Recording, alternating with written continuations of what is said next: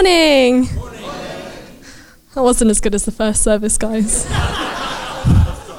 yeah, you want to try again? Good morning. Ah, that's so much better, thanks. um, so, as a church, we're getting ready for a series about the front line of our lives, what it means to follow Jesus in our everyday. Um, so, we've just heard the passage of David and Goliath, and I'm going to talk for five minutes about how this can show us ways to prepare for our own front lines. Now, in case you're sat there like, I don't really understand what is meant by a front line, it's basically just a metaphor for whatever situations you find yourself in right now. As Christians, we believe that by the grace of God, our sins are forgiven, and we are called and moved to respond to that. Our response should follow what we are asked of by the gospel, the two greatest commandments Firstly, to love God with all of our hearts and all of our souls and all of our minds. And secondly, to love our neighbours as ourselves. On one hand, we know that these are simple ideas, but in practice, the sort of extravagant love that we are called to is tough, and it's marked by constant sacrifice. We already have the perfect model of that sacrifice and love through the life that Jesus led. Our front line, then, in summary, is about our pursuit of loving where we already are. So, how can David help? I know for me personally, this passage can sometimes be almost discouraging. We celebrate, and rightly so, that the underdog David beats the giant Goliath through God's power. But if you find yourself feeling like each day is a real challenge, then David's victory can seem painful because you feel so far removed from the victory he experiences here. However, I think it's really helpful to dwell on the fact that his victory over Goliath is entirely achieved through God's power we can also look at the way that the Bible shows us a much broader picture of David. We only have to go to the Psalms to see his heart and find that he, like us, is broken too. In that way, David's story can give us strength and hope because it is an illustration of God's power being made perfect in weakness. God's grace is such that everyone can have access to his power, and it is this we need to realize when preparing for our front lines. David shows a confidence in the truth of God's power and in the passage we've read this morning. And that can give us insight into living out our own faith and preparing for our own front lines. 1 Samuel 17 45 to 47 says this You come against me with sword and spear and javelin, but I come against you in the name of the Lord Almighty. And then, then, and then he declares, For the battle is the Lord's. What David does here is fully trust the heart of God for and in his present. Before he has victory, he trusts that he will have it, and that is faith. Trusting the heart of God for the hurts and the needs of here. Hebrews 11, verse 1 says the same. It says, Faith is confidence in what we hope for and assurance about what we do not yet see. David has exactly that when faced with Goliath. He shows a confidence and an assurance about what is yet to happen. In our own lives, then, we too are to have faith in preparing for our front lines. Really, we'd like this to be the other way around, right? Why doesn't David defeat Goliath and then make a declaration of his faith? Why is the victory following the faith rather than the faith following the victory? I think one of the reasons is that having faith and trusting God for our victories helps us to practice obedience and it grows us into being Christians for all seasons of life. So, to prepare for our situations, we can declare our faith and practice obedience as David did before his battle with Goliath.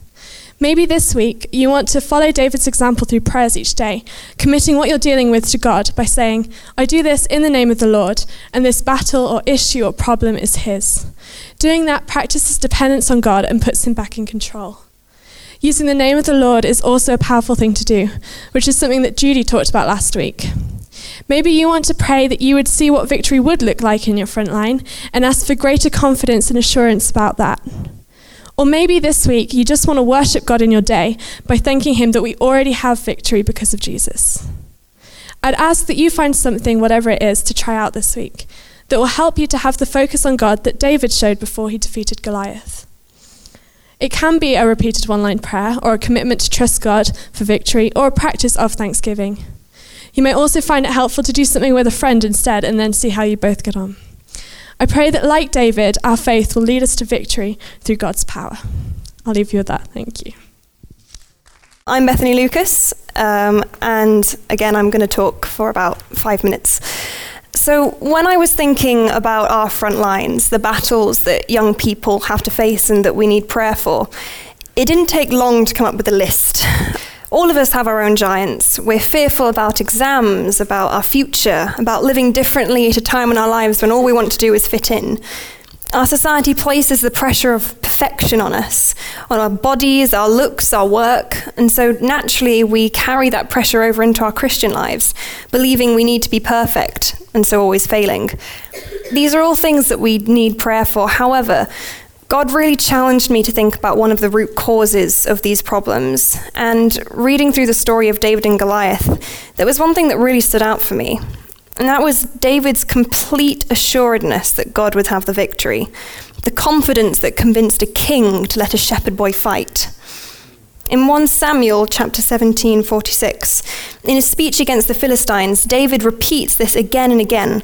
This day the Lord will deliver you into my hands. This very day I will give the carcasses of the Philistine army to the birds. All those gathered here will know that the Lord saves. He is steadfast in his faith with God. And it was so surprising to me because it, the Bible makes clear that he's the youngest son, he's disregarded by his older brother, he tends sheep in a field, and was probably the least well equipped person to fight any soldier, let alone a giant. And some of us feel in the same position, like we're unprepared, outnumbered, and out of our depth. And it would be very easy for us to read this story and think, oh, this is just a tale about a courageous young man who we all wish we were, but aren't really. I just have to struggle through my problems on my own. No, David was just like us. But what changed his life is in the previous chapter, chapter 16, verse 13. A man called Samuel was looking for the next king of Israel, and after a long search, God told Samuel that David was the right man. The verse says, so Samuel took the horn of oil and anointed him. And from that day on, the Spirit of the Lord came powerfully upon David. After he was anointed, David entered into a real relationship with God. The Holy Spirit rested and stayed with him for the rest of his life. And he went on to do amazing things for God. He beat Goliath not only for God, but with God. And as young people, one of the greatest mistakes we can make is believing that following religious rules will be enough. We've learned about God, some of us for our whole lives, some only more recently. We've thought through the evidence, and although we have plenty of questions and doubts, think we'd call ourselves Christians. And that may well be the case for some of you today. But we're living in a secular society with mainly secular friends, and we're straining to keep rules that sometimes we just don't want to follow. And although we feel guilty about that, we can't find a way to please everyone. That Christianity will never change our lives until, like David, we experience the love of God powerfully. It's the Holy Spirit that equips us to go out and tell our friends about Jesus, to live differently, to conquer whatever giants we're facing. And we can't do it without Him. So, to quote Mike Pilavachi, the host of Soul Survivor, coming into landing, Jesus says in Luke 24 49, I'm going to send you what my Father has promised, but stay in the city until you have been clothed with power from on high. Not only is the Holy Spirit now available for all of us, that because of what Jesus did, we don't have to be the next king of Israel to begin a relationship with God. But he actually goes so far as to say we shouldn't try to do anything until we have the Holy Spirit, because alone we aren't going to make a difference. So I have now a question and a request for you. The question is what areas in your life are you fighting your own battles under your own strength? What relationships, work, new beginnings are you worried about and that you're approaching with the mindset I'm going to have to deal with this on my own. Bring that to God this week. And my request is if there's anything that you can pray for us as a youth and as Riverside, it's that the Holy Spirit would rest on each of us and that we all experience more of the love that God has for us. And most importantly, that we begin a relationship with Jesus. That's when we stop struggling to follow a religious duty and we start wanting to be obedient to a friend who loves us. Everything else follows. It won't make us perfect, but it will give us a reason to want to be. So now Toby Lowther is going to come up. My name is Toby Lowther, and I'm one of the youth here at Riverside Church. I was baptised a year ago, and this week I began sixth form college. Going to college, I've met new people and I've faced new challenges tackling the work without losing my time with God, making new friends, and trying to see who I may, in time, bring to know Jesus Christ. These are the challenges that I face each day. But what are the battles on your front line? What challenges do you face?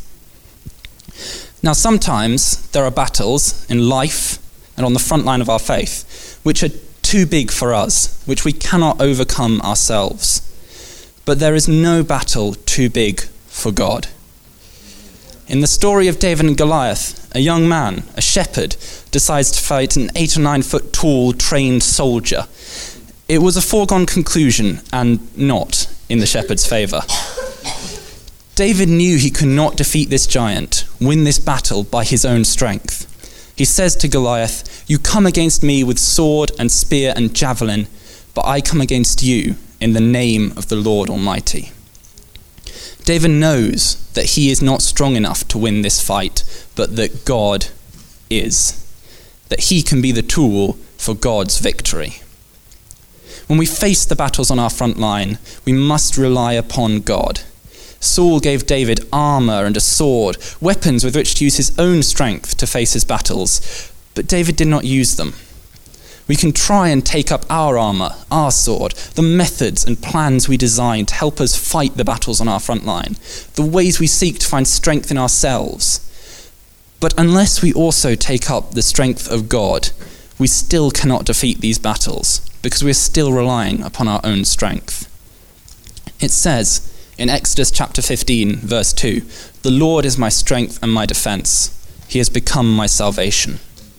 If God is our strength, He is our salvation. He shall save us and give us the victory, that we may conquer battles on our front line. By waiting upon God, calling upon His strength, we transcend the limits of our own ability and succeed against impossible odds, winning the battles we could never overcome in our own strength. And yet, although David relied upon the strength of God, he did not take a passive role. Did he pray, God, please send a stronger warrior to fight this enemy, and then go back to his sheep? Or did he pray, God, please smite this Philistine with holy fire? N- no. He stepped out himself in the power and authority of God to bring about change. Now, God is mighty and prayer is powerful, so why can we not, not simply pray our troubles away? I don't truly know for no man can know the mind of God. But I believe it is a matter of faith. When iron is turned into steel, tempered and hardened, it is passed through the fire. Likewise, our faith is rough and weak until it has been tempered by the flames of our lives. How can we be faithful if our faith is never shaken? And how can we have free will if God does not let our choices come back against us? But God's plans are for our good, not our destruction. He will always give us the strength to fight the battles of our lives, the battles on our front lines, if we only call upon Him and ask for it. The story of David and Goliath is not how the soldier slew the defensive shepherd, and it is not how the giant was destroyed in holy fire and all the problems went away. It is the story of how a defenseless young shepherd called upon the name of God, and in the power of God, fought and defeated the mightiest warrior in the Philistine army. Now, how can we step out, take action to face our battles in the strength of God? First, we must be honest with ourselves. We must see the battles that we face. We must not sweep them under the carpet nor underestimate them. It's easy to see other people's suffering and say, they have it much harder than me. My troubles aren't worth bothering God about. But God wants to help you with your troubles, no matter how small they may seem besides others. The hardest battle for anyone is whichever challenge they are facing right now, because no other challenge is here now. We must be honest with ourselves and with God about the battles we face. And second, we must be honest with others. We must act, but we need not act alone.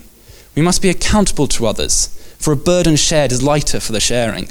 And we must pray with others, praying into the troubles that each person faces, praying that God would give them the strength to overcome those battles. And we must help each other, standing ready to support those who need us. In Matthew 18:20, Jesus says, "For when two or three gather in my name, there I am with them." A soldier who stands alone on the battlefield will surely fall, but we do not stand alone.